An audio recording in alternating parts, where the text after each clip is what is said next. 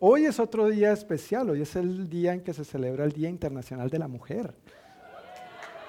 Felicidades, mujeres, felicidades. Dios, Dios las bendiga. Gracias a Dios por ustedes, mujeres. No, no, no, otra vez. Gracias a Dios por ustedes, mujeres. Yo pensé que iba a escuchar un amén más estrepitoso, pero está bien, con ese me, contento, me contento con ese. Pero es una gran bendición. Yo estoy muy. Al, leer Génesis, al leer las escrituras, capítulo Génesis 1, 2, cuando Dios empieza a crear todo, eh, yo estoy muy agradecido con Dios que cuando el Señor vio a Adán, no le dio otra cosa, no le dio otra ayuda idónea. Es usted, mujer preciosa. Amén.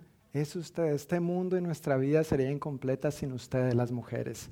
Entonces, gracias a Dios por ustedes, gracias por lo que son y gracias por todo lo que hacen. Son muy valiosas para esta vida y para nosotros como iglesia, por supuesto, para sus respectivas familias también. Bueno, entrando en materia, yo quiero invitarle que si tiene su Biblia, por favor, la abra conmigo en Mateo capítulo 10, versículo 8.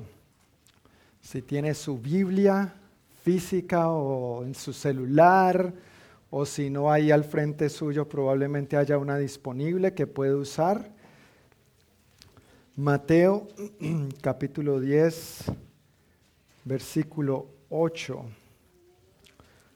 Cuando esté ahí, dígame, listo, o amén, o ya, lo que sea, para que leamos juntos la palabra de Dios. ¿Estamos ahí, familia? Ok, dice así la palabra de Dios.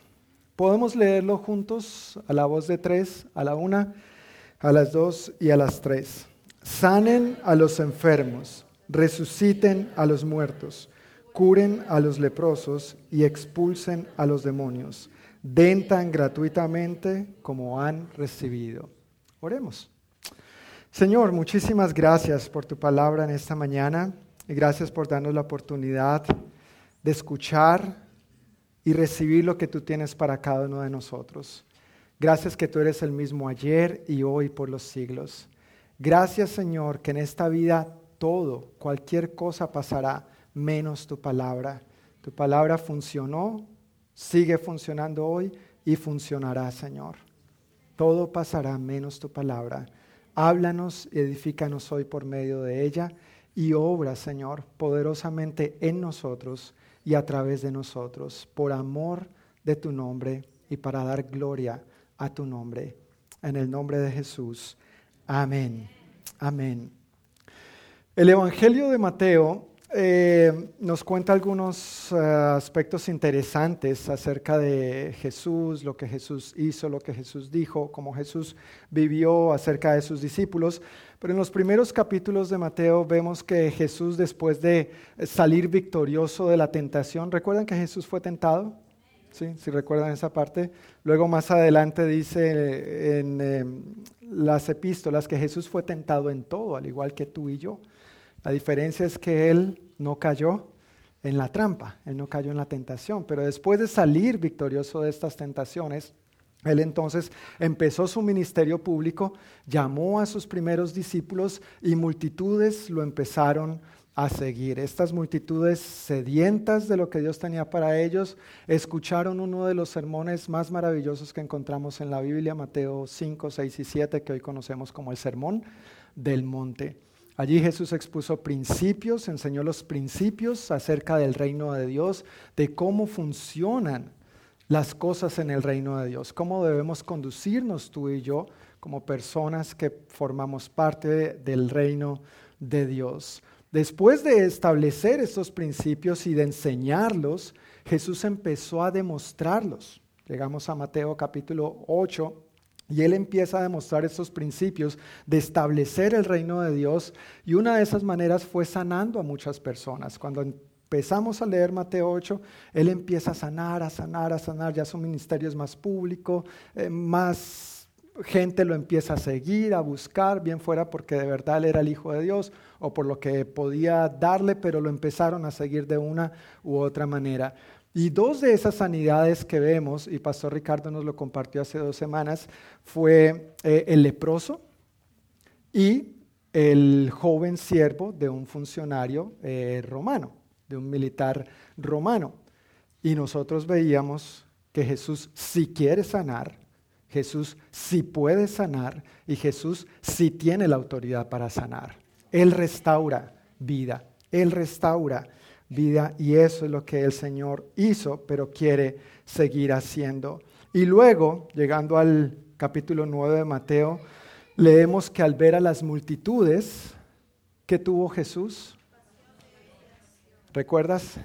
Tuvo compasión compasión porque vio a estas multitudes agobiadas, desamparadas, como ovejas sin pastor. Y entonces nos hace una invitación. Rueguen o pidan al Señor de la cosecha que envíe obreros a sus campos, porque la tarea es grande. Hay mucho trabajo por hacer, pero a veces los obreros son pocos. La mies es mucha y los obreros son pocos. Así que vemos en Mateo que Jesús enseñó, por un lado, Jesús demostró, Jesús invitó y ahora llegamos a Mateo capítulo 10, versículo 8, donde Jesús comisionó. Le sigue hablando a sus discípulos y si usted leyó bien conmigo, eso que Jesús les dijo tiene que ver con nosotros también. Sanen a los enfermos, resuciten a los muertos, curen a los leprosos y expulsen a los demonios. Den tan gratuitamente como han recibido. Tú eres comisionado. Y Dios te llama a dar por gracia lo que por gracia has recibido. ¿Has recibido algo de Dios en alguna oportunidad? Por lo menos una vez. Yo quisiera ver la manita levantada. La manita de todo aquel que haya recibido por lo menos una cosa de Dios en alguno. Uy, gracias, por allá levantaron dos, podríamos levantar hasta los pies, ¿verdad? Que hemos recibido mucho. Pero si uno a veces se pregunta, ¿pero qué he recibido de Dios para poder compartir? Este versículo, este sencillo versículo nos muestra cuatro aspectos. Uno es que hemos recibido sanidad, otro es que hemos recibido vida, otro es que hemos recibido aceptación y restauración y otro es que hemos recibido libertad. Y porque eso lo hemos recibido, es algo que nosotros podemos compartir, es algo que podemos dar. Y esos son los cuatro aspectos que muy breve pero puntualmente quiero compartir en esta hora. Este es el versículo que más popularmente conocemos, dad por gracia lo que por gracia recibisteis. ¿no es cierto? Para todos aquellos que estamos tal vez más familiarizados con la Reina Valera, aunque no somos españoles, pero nos habla de vosotros, si fuisteis y comisteis, ¿no es cierto?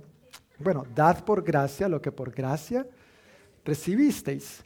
Esta palabra gracia significa favor inmerecido, bendición a que no se es acreedor o merecedor, significa un don gratuito y en nuestros términos más comunes, más populares, la palabra gracia es regalo. A todos nos gustan los regalos. Yo no conozco la primera persona que no le gusten los regalos. Y si hay alguno aquí que no le gustan los regalos, me los puede dar a mí.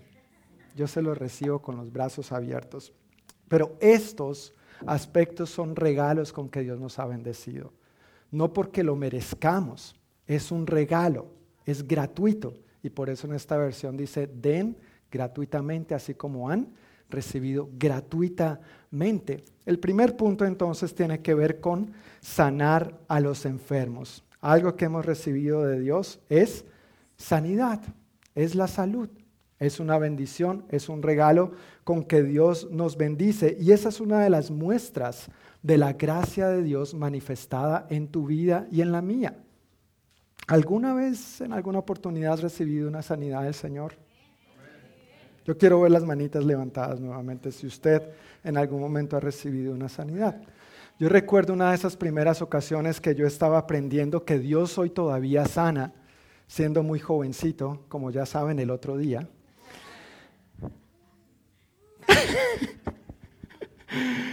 Estaba aprendiendo que Dios sana. Dios sana. Dios sanó, Dios sigue sanando. Entonces nos animaban y nos invitaban, mire, cuando alguien esté enfermo, atrévase del paso de orar, de orar. A veces somos muy buenos, te duele la cabeza, ay, yo tengo Tylenol. Y que el Señor te bendiga, que te caiga bien la pastilla. Y sí, gloria a Dios por la medicina, gracias a Dios por la medicina. Pero que nuestra primera respuesta sea más bien Jesús, orar, porque ese es un regalo con que Él nos ha bendecido y que podemos dar a otros. Entonces estaba con un amigo y este amigo me dice, tengo un dolor de cabeza que siento que se me va a explotar. Y yo estoy ahí con el corazón a millón. Ora, el Espíritu Santo. Y yo, ¿será que sí? ¿Será que no? Bueno, yo no sé, la Biblia dice que el Señor sana. En la iglesia me han enseñado que Dios sana. Vamos a orar. Mira, si me permites, yo quiero orar por ti, puedo orar por ti. Yo sé que Dios puede sanarte, aunque por dentro será que sí. Y me dijo, sí, gracias, lo, agradezco, ora por mí. Y yo oré, honestamente, tengo que confesar mi pecado. Yo oré como por cumplir, ¿no es cierto? Porque eso es lo que dicen. Vamos a ver si esto funciona. Yo oré, terminé de orar una oración muy sencilla y eh, apenas dije en el nombre de Jesús, amén, este amigo me dice, wow, siento un alivio, siento fresca mi cabeza, ya, ya no me duele para nada. Yo creo que él tenía más fe que yo. Yo lo miré y le dije, ¿en serio? y después tuve que pedir perdón a Dios, Señor, perdona mi incredulidad. Pero a veces nos acercamos de esta manera. Si Dios ya nos ha bendecido con un regalo de sanidad, creámoslo. ¿sí? Y, y a partir de ahí yo he visto muchas, varias sanidades. Y he visto ese tipo de sanidades donde a veces la gente o los médicos, la ciencia médica, tratan de hacer lo mejor que pueden, pero aún no hay respuesta. Y he visto la respuesta de Dios. He visto la respuesta de Dios. Algunas veces sí, algunas veces no. Y ya hablé un poquito de esa tensión el domingo pasado, no voy a volver a enfatizar, pero la promesa está aquí. Y Jesús comisiona a sus discípulos, sanen a los enfermos. Isaías capítulo 53 versículos 4 y 5, nos habla de esto. Esta promesa ya estaba desde antes de la venida del Señor Jesús. El profeta Isaías, unos 700 años antes de que Cristo viniera, ya había firmado este regalo de parte de Dios. Sin embargo, fueron nuestras debilidades las que Él cargó, fueron nuestros dolores los que lo agobiaron y pensamos que sus dificultades eran un castigo de Dios, un castigo por sus propios pecados. Pero Él fue traspasado por nuestras rebeliones y aplastado por nuestros pecados. Fue golpeado para que nosotros estuviéramos en paz. Fue azotado para que pudiéramos ser sanados. Sanados. Ya es un hecho. No es para que tal vez pueda ser sanado. ¿Para que qué? Fuéramos sanados. Ya es un hecho es una realidad. Jesús ha provisto esta sanidad al morir en la cruz del Calvario por ti y por mí. Él no pagó solamente por nuestras almas. ¿Recuerdas el domingo pasado? Él no pagó solamente para el perdón de nuestros pecados. Él pagó para que nosotros tuviéramos paz. La palabra bíblica para paz es shalom y es una palabra muy común entre los judíos pero en su sentido literal significa paz, pero en su sentido amplificado es el bienestar de Dios en todas las áreas de tu vida. Eso es lo que Jesús hizo por ti y para ti en la cruz del Calvario. No solamente al morir, Él murió, Él fue sepultado, pero Él resucitó. Y porque resucitó, vive hoy. Él vive, Él vive, Él no está muerto. Él proveyó todo lo que tú y yo necesitamos.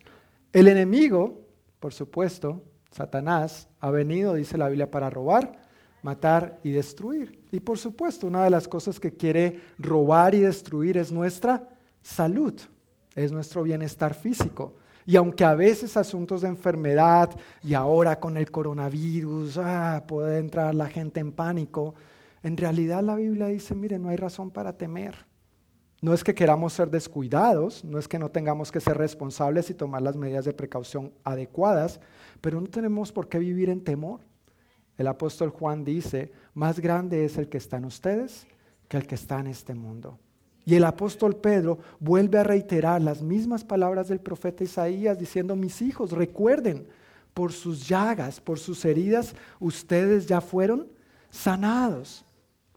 El apóstol Pedro nos está recordando lo que el profeta Isaías ya había dicho acerca de Jesús y lo que Jesús ha provisto en la cruz del Calvario con su muerte y resurrección por ti y por mí.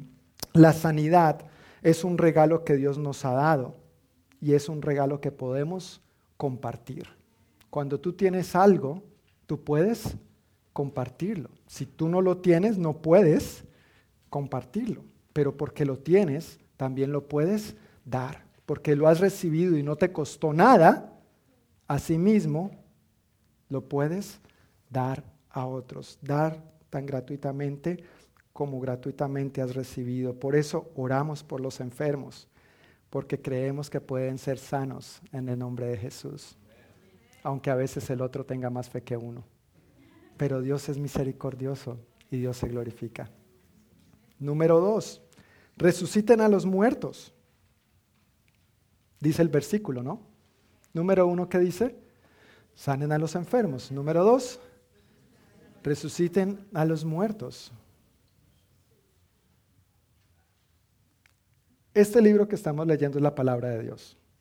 Amén y creemos que la palabra de Dios no cambia. Amén. ¿Y qué acabamos de leer? Resuciten a los muertos. Me está latiendo mi corazón a millón mientras digo esto. Resuciten a los muertos. Vemos en los evangelios tres eh, resurrecciones que el Señor obró. Uno fue una niña, eh, precisamente lo vemos en Mateo capítulo 9, el capítulo anterior, Jesús resucitó a una niña, eh, hija de un funcionario de una sinagoga, de un líder religioso de la época. Jesús resucitó también al hijo, eh, que era el único hijo, era un joven, el único hijo de una viuda en un pueblito. Y también vemos que Jesús resucitó a su querido amigo Lázaro. Esas son las tres resurrecciones que vemos en los evangelios que Jesús efectuó. Y uno diría, bueno, pues es que Jesús es Jesús, yo, no soy Jesús. Pero Jesús no está diciendo ahí, yo voy a resucitar a los muertos. Les está diciendo a sus discípulos que resuciten a los muertos. Y uno diría, salud en el nombre de Jesús. Salud en el nombre de Jesús. Entonces diciendo y poniendo en práctica de una vez. Pero como estamos teniendo precauciones, no vamos a imponer manos, tranquila, no vamos a, a tocarte. Pero podría ser también. Pero, eh, ¿dónde iba?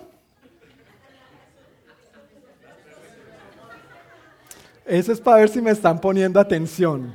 Gracias. Jesús nos dice que resucitemos a los muertos. Y uno podría decir, bueno, es que fue Jesús, es Jesús, se trata de Jesús y se sigue tratando de Jesús. No eres tú, no soy yo es Jesús. Pero cuando llegamos al libro de los Hechos, y Jesús ya no estaba aquí, ya había vuelto al Padre, resulta que el apóstol Pablo estaba en, esos Hechos capítulo 20, el apóstol Pablo estaba en una ciudad llamada Troas. Y al día siguiente el apóstol Pablo salía de viaje. Así que él ese domingo aprovechó y dijo, hoy yo tengo que decirles a esta gente todo lo que tenga que decirles, porque ya no sé si voy a tener chance de volver. Y él predicó y predicó. Y es chistoso porque tú lees Hechos 27 al 12 y, es como que Lucas lo está diciendo en ese sentido. Este hombre habló hasta por los codos. Cualquier parecido con la realidad. Pero créanos, el pastor Ricardo y yo nos esforzamos para no hablar tan largo, tan largo como habló el apóstol Pablo.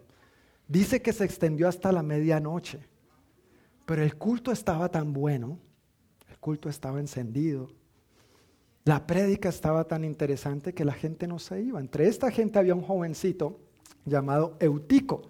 Y la edificación, la casa donde estaban, dice que tenía cuatro plantas. Y este Eutico, yo no sé por qué se le ocurrió, tal vez eso estaba muy lleno, la Biblia no nos da muchos detalles, pero estaba sentado en el marco de la ventana del tercer piso. Y pues imagínese escuchar a una persona hable y hable y hable. Le agradezco su esfuerzo por no cerrar los ojos conmigo. Pero escuchando al Pablo hablando, hablando, hablando, dice que Eutico cayó dormido, se durmió. y de allá arriba se cayó y murió. Entonces Pablo inmediatamente va hacia él, lo, lo, coge entre sus brazos y dice, no se preocupen, está vivo, está vivo. Y siguió el culto. Dice que se extendió hasta la madrugada del día siguiente. Yo creo que yo hubiera hecho, bueno hermanos, vamos ya, ya, ya está bueno, vamos a terminar aquí. Pero siguió, está vivo, sigamos. Al día siguiente, ya muy temprano en la mañana, dice que lo devuelven a la casa. Me imagino si la mamá no estaba, el papá, mire, señor fulano, señor, aquí está su hijo, por si las moscas enterito, ¿verdad? Está respirando, no tiene ningún hueso roto. Imagínate el milagro. Se cayó de un tercer piso, murió, seguramente se fracturó, pero estaba intacto, estaba intacto. Esa es la razón por la que aquí no tenemos tercer piso para que no te caigas y no estemos viendo tantos milagros de resurrección. Pero uno diría, bueno, está bien, eso fue en el libro de los Hechos, eso todavía sigue siendo la Biblia muy cerca a Jesús. Corría más o menos el año 1920 o alrededor del año 1920 y se narra en la biografía de la fundadora de nuestra iglesia, Amy Semple McPherson, mientras predicaba en Angelus Temple en Los Ángeles, California, eh, un hombre fue arrollado por el tranvía afuera de la iglesia. En medio del culto entran con el hombre, bueno, el cadáver. Entran con el cadáver y ella siguió su sermón, ella no paró, ella no interrumpió, siguió con su sermón. Al final imponen los hermanos manos sobre el cadáver y este hombre resucita. Y uno diría, bueno, año 1920, si tú has leído un poquito acerca de la historia de la iglesia cristiana, los 1900 ha sido el año del gran, uno de los más grandes avivamientos que hemos experimentado recientemente. Y uno diría, bueno, eso fue otra época, fue otra gente. Pero en una época reciente, en la tuya y la mía, si tú estás familiarizado con el nombre Daniel Calvetti, ¿has escuchado Daniel Calvetti? Es un reconocido adorador cristiano y su testimonio dice que Dios lo resucitó de la muerte a los seis meses de haber nacido después de haber padecido meningitis. Estaba muerto el bebé, lo pusieron en la camilla, mientras estaba en la camilla de repente ya el cuerpecito con una sábana encima, vieron que se movía y el Señor lo resucitó. El Señor lo resucitó. Y es de allí de donde Él compuso la canción La última palabra. ¿Has escuchado esa canción? Bueno, si no te animo a que la busques. La última palabra de Daniel Calvetti. Porque al fin y al cabo Dios es el que tiene la última palabra. Dios resucitó en aquel entonces y mira, Dios sigue resucitando hoy en día. Ahora, esto tiene que ver con el aspecto físico, pero ¿y qué del aspecto espiritual? también es cierto que desde la perspectiva espiritual Dios da vida. La Biblia dice en Efesios capítulo 2, Efesios capítulo 2, versículos 1 al 5.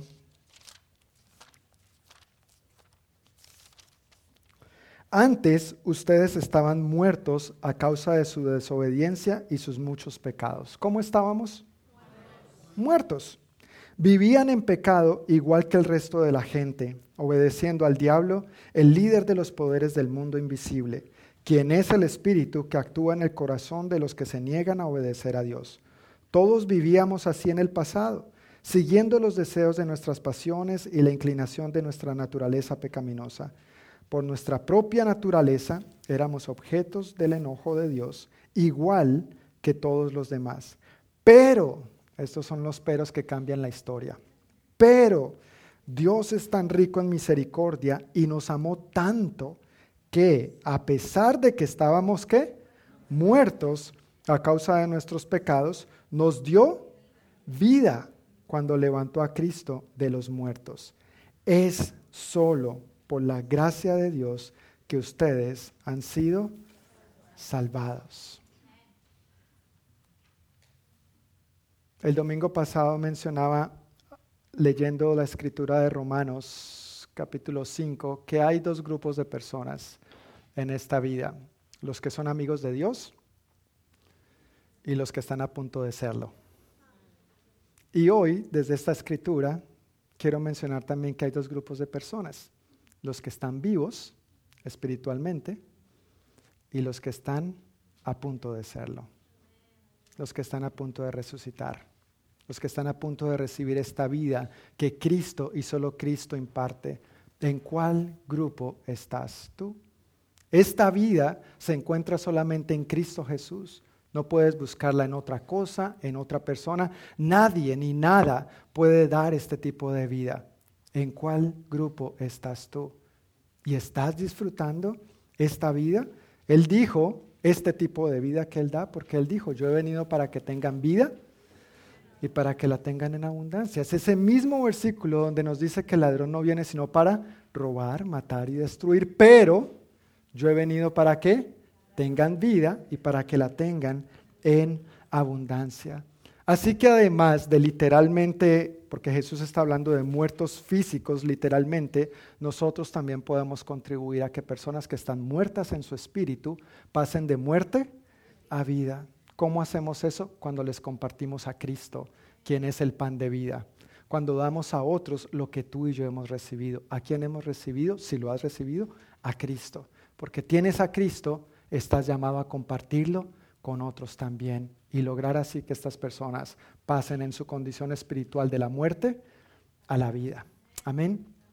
Número uno, sanen a los enfermos. Número dos, resuciten a los muertos. Sí, resuciten a los muertos. Número tres, dice en Mateo 18, curen a los leprosos. La lepra es una enfermedad de la piel pero ya hablamos de sanar a los enfermos y Pastor Ricardo explicó muy bien esto también hace dos domingos. Eh, así que nuevamente quisiera retocar o, retomar este punto de lo que implicaba ser un enfermo de lepra en aquel entonces. Levítico capítulo 13, versículos 45 y 46, dicen lo siguiente. Levítico 13, 45 y 46. Los que sufren de una enfermedad grave de la piel, eh, es lepra a lo que se está refiriendo, o en Reina Valera habla puntualmente de lepra. Los que sufren de una enfermedad grave de la piel deberán rasgar su ropa y dejar su cabello sin peinar. Tienen que cubrirse la boca y gritar, impuro, impuro permanecerán ceremonialmente impuros todo el tiempo que les dure esa enfermedad grave y deberán vivir aislados en un lugar fuera del campamento. Lo que implicaba la lepra en aquel entonces y todavía en tiempos de Jesús era que la persona estuviera aislada. Y no era una medida cruel contra las personas, era una, quiero recalcar que es una buena medida, porque al tratarse de una enfermedad infecto contagiosa, lo que se procuraba era que la persona estuviera en cuarentena, es lo que llamaríamos hoy en día cuarentena, para que esa persona pudiera evolucionar, pero al mismo tiempo que no estuviera exponiendo a los demás, poniéndolo en nuestros términos. Si alguien es diagnosticado, se le detecta que tiene el coronavirus, ¿qué hacen? Lo aíslan. ¿Es mal? ¿Es terrible eso? No, es por su propio bienestar y por el bienestar de los demás. Pero en aquel entonces el, asunto, lo que complicaba la cosa era que esa enfermedad muchas veces, en la mayoría de los casos, no tenía cura.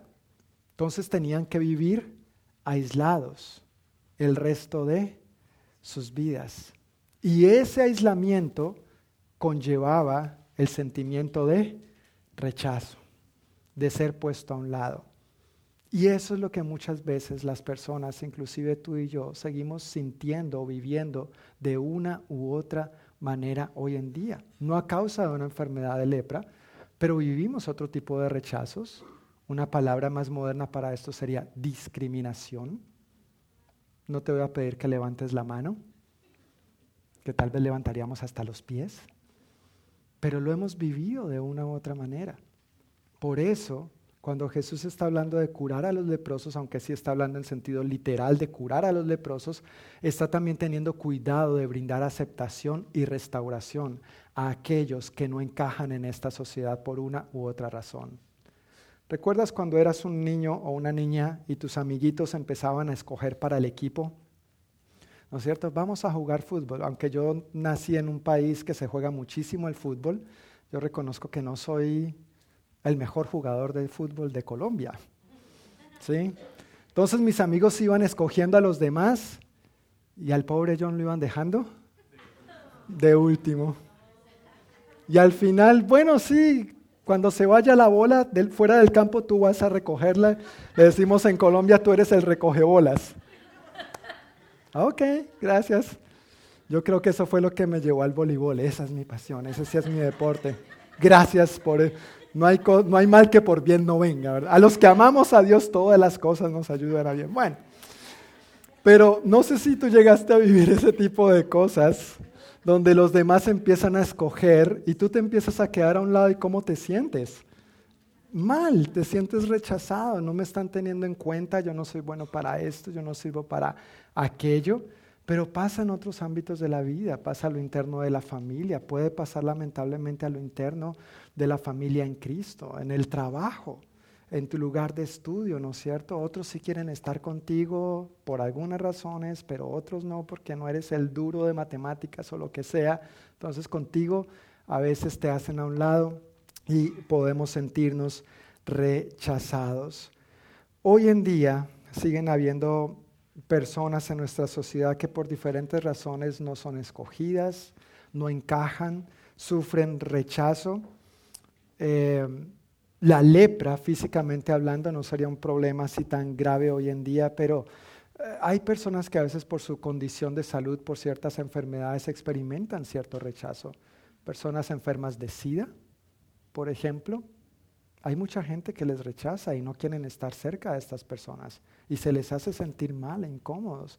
Hay otros que por su nivel socioeconómico no encajan, son rechazados. Y no me refiero solamente a los pobres. Normalmente pensamos solo en los pobres, en los menos favorecidos, pero tú sabes que los ricos muchas veces también reciben rechazo y son discriminados y son abusados. Y todo este tipo de cosas nosotros la vemos en los evangelios también. Jesús se acercó al pobre, pero Jesús se acercó a Saqueo también, el rico, el que lo tenía todo, pero completamente aislado y rechazado, porque los demás no lo escogían para su equipo. Pero Jesús le dijo, ven saqueo, yo te quiero en mi equipo y eso es lo que Jesús hace contigo y conmigo. No importa lo que los demás digan, piensen, hagan o no hagan de ti, Jesús te quiere en tu equipo. Jesús te brinda aceptación, Jesús te brinda restauración. Y porque tú y yo somos testimonio de esa aceptación y restauración, es algo que podemos dar. Lo hemos recibido gratis, gratis lo podemos compartir a todos aquellos que nos rodean. A veces somos rechazados o discriminados por nuestra fe.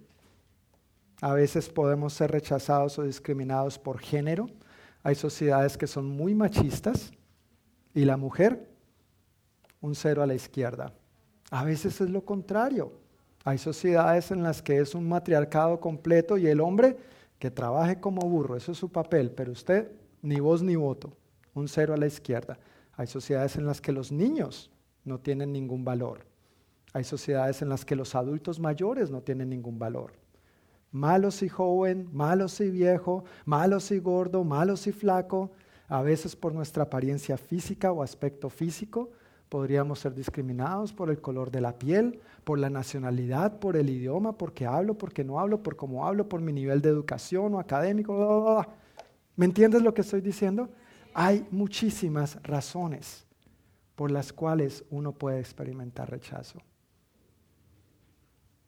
Permíteme hacerte una pregunta y no tienes que levantar la mano, pero ¿serías tú una de esas personas que lidia con el rechazo en el día a día por diferentes razones? Dios quiere decirte, yo te acepto y mi restauración está a tu alcance. Amén. Dios te acepta y su restauración, ese perdón que tú necesitas brindar a las personas que te han rechazado, que te han herido, que te han ofendido, es algo que Dios puede ayudarte a recibir, a sanar y a restaurar. Y asimismo tú puedes dar por gracia lo que por gracia has recibido. Jesús se acercó a esta gente y ahora Jesús nos comisiona. Curen a esos leprosos. Curen, traigan mi restauración a esos que no encajan y que la sociedad rechaza. Sanen a los enfermos, resuciten a los muertos, ¿Pueden repetir conmigo? Sanen a los enfermos, resuciten a los muertos, curen a los leprosos y ahora expulsen demonios, expulsen a los demonios. Una de las cosas curiosas que le pasa a uno a veces orando es que uno no sabe si se va a encontrar con una persona que tiene un demonio. En una ocasión yo estaba orando por una persona y eh, resulta que esa persona tenía un demonio y empezó a tener una manifestación. Y uno muy espiritual, uno cree que para orar hay que orar con los ojos cerrados. ¿Sí o no? ¿Sí les ha pasado? ¿No cree que hay que ser? Y entre más fuerte apriete, mejor, ¿no? Como que Dios me está escuchando más. Si más aprieto los ojos, Dios me está escuchando. No, no, no. La Biblia no nos instruye a orar con los ojos cerrados. En realidad, yo creo que ha sido parte de la tradición, porque claro, cuando uno cierra los ojos, uno se enfoca, uno evita las distracciones. Pero ese día yo aprendí que cuando se trata de orar a veces por personas que uno no conoce o que cuando está ministrando es bueno orar con los ojos abiertos porque uno no sabe lo que ese demonio, no la persona, ese demonio quiere hacer en contra tuya. Y me pegué el susto de la vida, pero aprendí la lección. A orar con los ojos abiertos. Consejo gratis, consejo gratis. Y le hemos dicho al equipo de oración, al orar estén muy atentos, no está mal dejar los ojos abiertos, esté atento en el espíritu, pero también con esos ojitos lindos que Dios le ha dado, que son para ver lo que está pasando. Un demonio tiene por función atar y esclavizar a las personas. Eso es lo que hacen los demonios. Pero Jesús, dice la Biblia, vino para proclamar libertad a los cautivos y a poner en libertad a los oprimidos. Tal vez de tu vida no ha sido expulsado un demonio, o tal vez sí, yo no sé, no, no conozco tu historia de conversión y tu caminar con el Señor, pero lo que sí me atrevo a asegurar es que si Jesús es tu Señor y Salvador, Tú has recibido libertad de lo que antes te ataba y te esclavizaba. Y no solo tú, sino yo también. ¿Qué es eso que nos ataba y nos esclavizaba? El apóstol Pablo lo dice muy bien en Romanos capítulo 6, versículos 17 y 18. Romanos 6, 17 y 18 dice, antes ustedes eran esclavos de qué? Del pecado. Pero, gracias a Dios, ahora obedecen de todo corazón la enseñanza que les hemos dado. Ahora son libres de la esclavitud del pecado y se han hecho esclavos de la vida recta. Es interesante que muchas personas piensan, no, yo convertirme a Cristo para que me esclavicen para que en esas iglesias lo, lo, a uno y le dicen qué hacer o no hacer. Mire, aquí nosotros no queremos decirle a nadie lo que tiene o no tiene que hacer. Esto es una relación entre Dios y uno. Nuestra función desde aquí es predicar la verdad. Si usted lo toma o lo deja, eso es su decisión. Y un día usted y yo igual vamos a tener que dar cuentas a Dios. Pero que yo desde aquí quiera prohibirle o decirle haga esto, haga lo otro, no señor. Eso es entre usted y Dios. Lo interesante también es que al hablar con las personas dicen, no, es que yo prefiero vivir mi vida siendo libre. Según estos versículos, uno no es libre, uno es qué? Esclavo. Pero la idea es que vivir como me da la gana es ser libre, cuando no se da cuenta que en realidad está siendo esclavo. Mire, en esta vida hay dos grupos de personas.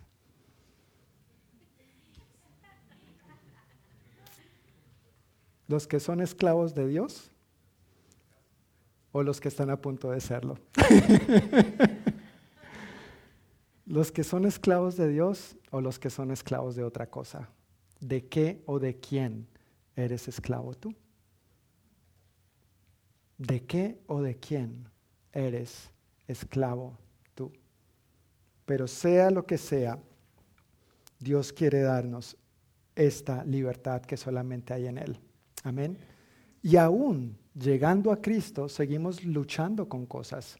Seguimos teniendo patrones, conductas, hábitos que bien sabemos que a Dios no le agradan. Y de esas cosas Dios quiere hacernos verdaderamente libres, como dice su palabra también. Dios no te ha llamado a Él y tú has venido a Él para que sigas viviendo en esclavitud. Dios te ha llamado a Él para que tú disfrutes su regalo de libertad. no para que vivas atado y esclavo de tus deseos, del pecado, de vivir como te dé la gana, pero porque uno asiste a una reunión como esta, es decir, bueno, yo por lo menos asisto a la iglesia. No, no se trata de eso. Se trata de que experimentes a Cristo y esa libertad que Él te da los 24 horas del día, los 7 días a la semana.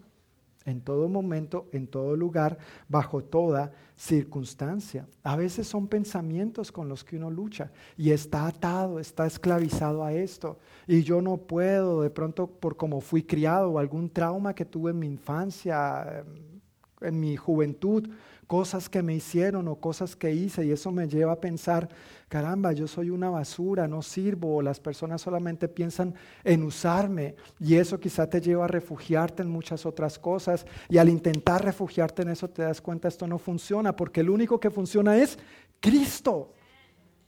El único que funciona es Cristo. Él es el único que nos puede dar verdadera libertad, no ninguna otra cosa. Y por eso a veces tenemos que prestar mucha atención a lo que pensamos. Lo que pensamos es una manifestación de lo que nosotros creemos. ¿Qué piensas acerca de ti mismo? ¿Qué piensas acerca de Dios? ¿Qué piensas acerca de los demás? ¿Qué piensas acerca de la familia, el matrimonio, la sexualidad, las finanzas, los hijos, el gobierno, la iglesia, bla, bla, bla, bla, bla? ¿Qué piensas? ¿Proviene de aquí o proviene de hábitos que te han esclavizado a lo largo de los años. Dios quiere darte verdadera libertad. Dios quiere darte verdadera libertad. Jesús te ha hecho libre. Si ya eres libre, ¿por qué vivir como si no lo fueras? Si ya eres libre, ¿por qué vivir atado y esclavizado si Él vino a ponerte en libertad. Su libertad es una muestra más de su gracia. Es un regalo más con que Él te ha bendecido a ti y a mí. Y un regalo que al recibirlo de manera gratuita, gratuitamente lo podemos dar a todos aquellos que también lo necesitan. Amén. Podemos leer nuevamente Mateo 10, 8 juntos, por favor. Mateo capítulo 10, versículo 8. ¿Lo tenemos? A la una, a las dos y a las tres. Sanen a los enfermos, resuciten a los muertos, curen a los leprosos y expulsen a los demonios. Den tan gratuitamente como han recibido. Jesús, mi querido hermano, mi querida hermana, nos comisionó. Él nos comisionó, Él nos ha dejado una labor, Él nos ha dejado una tarea. Él nos comisionó a sanar enfermos, la sanidad es uno de sus regalos. Él nos comisionó a resucitar muertos, Él da vida, vida es el regalo que hemos recibido y vida es lo que estamos llamados a dar. Él nos comisionó a curar leprosos, a brindar aceptación y, restauración a, todos aquellos que lo necesitan, igual que tú, igual que yo. Y Él nos comisionó a expulsar demonios. Su regalo es la libertad, la libertad. Él lo hizo hace dos mil años, pero Él lo sigue haciendo hoy en día. Y Él lo sigue haciendo, ¿sabes por medio de quién? Por medio de ti.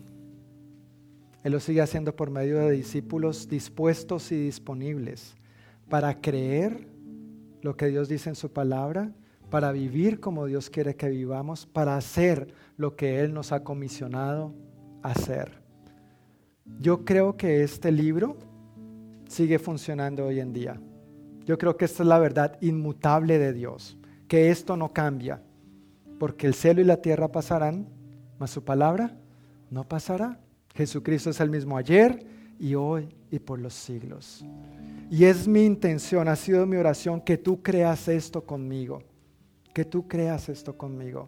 Normalmente al final, al finalizar el servicio, cerramos nuestros ojos, inclinamos nuestros rostros, llevamos a meditar, reflexionar Y pedimos que mientras tenemos los ojos cerrados, levantemos la mano si nos sentimos identificados con esto. Pero yo creo que hoy Dios nos está llamando a hacer algo diferente y, dar un paso de fe al respecto. Cuando pedimos levantar la mano por una razón, no es porque tu mano sea muy bonita, aunque lo es, y no es porque queremos verla solamente, es porque es un, paso de fe, es, es, una acción que estamos dando. Señor, yo me siento identificado con esto y yo necesito eso que tú has prometido darme. Yo quiero recibir este regalo, por eso extiendo mis manos a ti en esta hora. Y yo quiero preguntarte muy directa y puntualmente, si tú estás enfermo, Dios quiere sanarte. ¿Estás enfermo? Gracias, gracias. Dios quiere sanarte. Dios tiene ese regalo para ti hoy, aquí y ahora. Amén. Dios sana. Dios sana. Ahora, Dios también da vida. Resuciten a los muertos. Dije, hay dos grupos de personas, los que ya tienen esta vida y los que tienen a punto de tenerla. Mira, si tú no tienes a Cristo, si tú no has aceptado a Cristo, voy a ser muy sincero contigo. Esto no es de juego. Si tú no tienes a Cristo, tú no tienes esta vida. Es lo que dice la Biblia. Y vimos en Efesios 2 que estás muerto en tus delitos y pecados, tal cual como todos lo hemos estado mientras hemos estado apartados de Dios. Si tú estás muerto, Cristo hoy quiere darte vida. Si tú no has aceptado a Cristo hoy, si no lo has invitado a reinar, hoy es el día para hacerlo. ¿Hay alguien en esta mañana que hoy diga yo estoy muerto y necesito esta vida?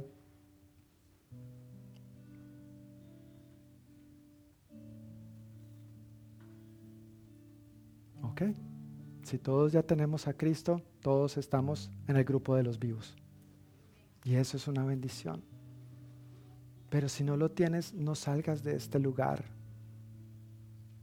sin aceptar ese regalo. Es el mejor y el más maravilloso. Cristo dice, curen a los leprosos. Tal vez tú has sufrido algún trauma, algún rechazo. Lidias con esto en el día a día, lo que te hizo tu papá, lo que te hizo tu mamá, es que esto, es que aquello, es que mi tío. Y, no quiero entrar en detalles, no vamos a hablar de detalles, tal vez un patrón, un jefe, un vecino. Tal vez al venir aquí como inmigrante has tenido que sufrir la discriminación por tu procedencia, color de piel, el idioma, lo que sea. Pero Dios te brinda aceptación y restauración. Tal vez has sufrido rechazo por alguna otra causa, por alguna otra razón, y no encajas en esta sociedad. Sientes que no encajas, pero Dios te dice, en mí tienes aceptación y en mí tienes restauración. ¿Hay alguien que en esta mañana dijera, yo necesito esta aceptación y esta restauración de parte de Dios? Gracias, gracias. Eso es muy valiente levantar la mano en este punto en particular es muy valiente. Gracias. Dios está para aceptarte y restaurarte. Dios está para sanarte en esa área también. A veces nosotros ponemos la cara de todo bien, bendecido. ¿Cómo está? Bendecido, prosperado y en victoria pero por dentro a veces llenos de heridas, llenos de frustraciones, llenos de amargura. Y eso va endureciendo nuestro corazón hacia los demás y hacia Dios. Y de eso es de lo que Dios quiere librarte. Y, vuelvo a reiterar, si es algo que Dios, el Espíritu Santo, está latiendo tu corazón a millón en este momento, da el paso de fe. Y vuelvo a preguntar, ¿serás tú a quien Dios quiera decirle, hijo, hija? Mi aceptación y mi restauración está para ti. Gracias, gracias, gracias, gracias. Amén. Amén. Y por último, Dios quiere liberarte de hábitos, de patrones de conducta que aunque ya tengas a Cristo, a veces vuelves a lo mismo. Y la Biblia habla de esto describiendo al perro que vuelve a su vómito. Y es una expresión fuerte. Ya tienes a Cristo, has recibido su vida, pero vuelves a los mismos hábitos. Piensas mal acerca de ti mismo, acerca de los demás, dudas de Dios. ¿Será que Dios sí me ama? ¿Será que esto? ¿Será que lo otro? ¿Será que si son verdad las promesas de Dios para mí? Las veo cumplidas en todos los demás, pero en mí no. Y ese tipo de pensamiento y actitudes te esclavizan una y otra vez. Puede ser un pecado quizá lo que te esclaviza, puede ser un hábito que bien sabes que a Dios no le agrada, pero hoy Dios te dice, que Él ha venido para poner en libertad a los oprimidos y a los cautivos. Si hay alguien que necesita la libertad de Dios en esta mañana, puede levantar su manito, por favor. Amén. Amén. Amén. Yo quiero invitarles a que nos pongamos, se pongan de pie.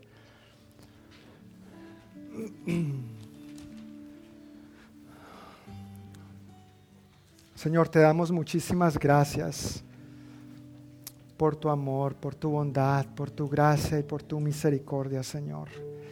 Gracias por todo lo que has hecho en nosotros, por nosotros y para nosotros. Recibimos con gratitud estos regalos con que tú nos has bendecido, Señor. Gracias por el regalo de la sanidad. Gracias por el regalo, Señor, de la vida. Gracias por el regalo de la restauración, la aceptación. Gracias por el regalo, Señor, de la libertad que tenemos en ti. Recibimos, Señor, con gratitud estos regalos. Son esos regalos. Y ahora nos comisionas y nos pides a que lo que por gracia hemos recibido, por gracia lo compartamos a otros, Señor. Nosotros mismos lo necesitamos, pero nuestro mundo, nuestro entorno, necesita esto de parte tuya y tú nos has comisionado para que nosotros vayamos y lo hagamos con los demás. Yo te pido, Señor, que nos llenes con el poder de tu Santo Espíritu, para que podamos en esta capacidad y en este poder, con la verdad transformadora de tu palabra, ir a este mundo sediento de ti y hacer lo que tú nos has llamado a hacer, vivir como tú quieres que vivamos y hacer lo que tú quieres que hagamos, Señor. Yo pido, Padre, que en este momento tú derrames sanidad física sobre todos aquellos que la están necesitando. Tú eres el mismo ayer y hoy por los siglos. Tú no cambias que en el nombre de Jesús esa área de tu cuerpo que necesita el toque divino de sanidad lo reciba ahora mismo y que cada uno de tus órganos funcione perfectamente bien en el nombre de Jesús. En el nombre de Jesús. Gracias Señor por traer vida, por inundarnos con tu vida Señor. Esta vida plena y abundante que podemos recibir en ti de parte tuya y contagiar a los demás. Gracias Señor por traer tu aceptación y restauración. Recibe en este momento el bálsamo restaurador del Señor que estás necesitando.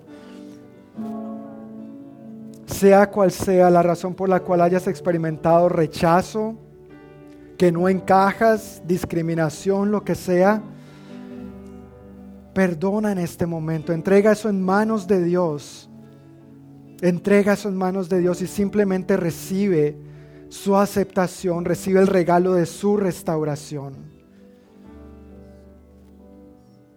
Sé sano en esta área de tu vida. Sé libre del rencor. Sé libre de raíces de amargura.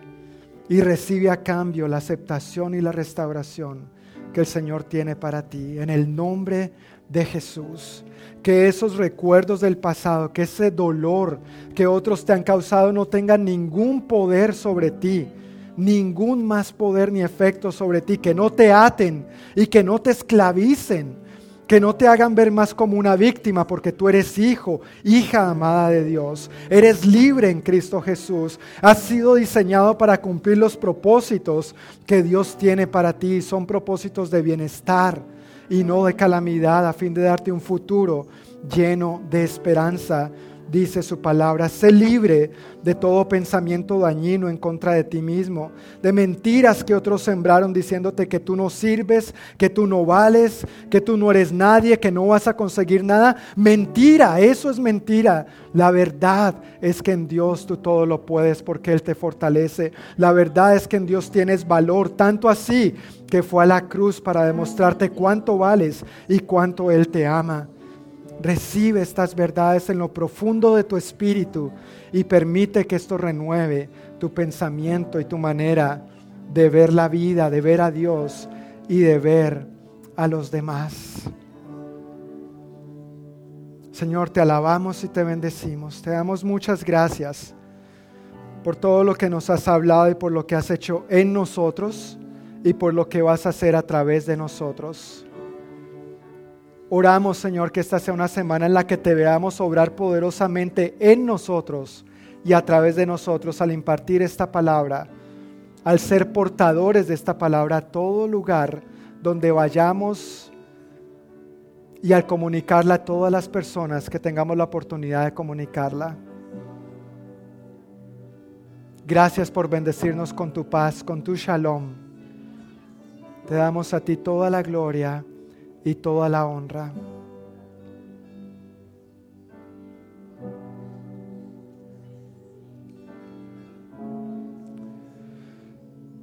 Yo quiero hacer una última invitación en esta mañana y es, si tú sientes que todavía necesitas apoyo en oración por alguna razón, si hay algo que Dios te está diciendo, no te vayas sin recibir el regalo que hoy tengo para ti. Yo quiero pedirte que tú pases al frente. El equipo de oración, por favor, si puede pasar aquí al frente. Ven, acércate. Hay alguien que quiere orar contigo, hay alguien que quiere orar por ti. Y que no salgas hoy de este lugar con las manos vacías o como llegaste. Dios quiere transformarte, Dios quiere renovarte. Si tú tienes que salir, sale en paz. El Señor está contigo. Que tengas una semana bendecida. Pero si tú necesitas oración, por favor pasa acá al frente. Queremos orar por ti, queremos orar contigo. Dios les bendiga, mis amados hermanos. Que tengan una excelente y bendecida semana. Amén.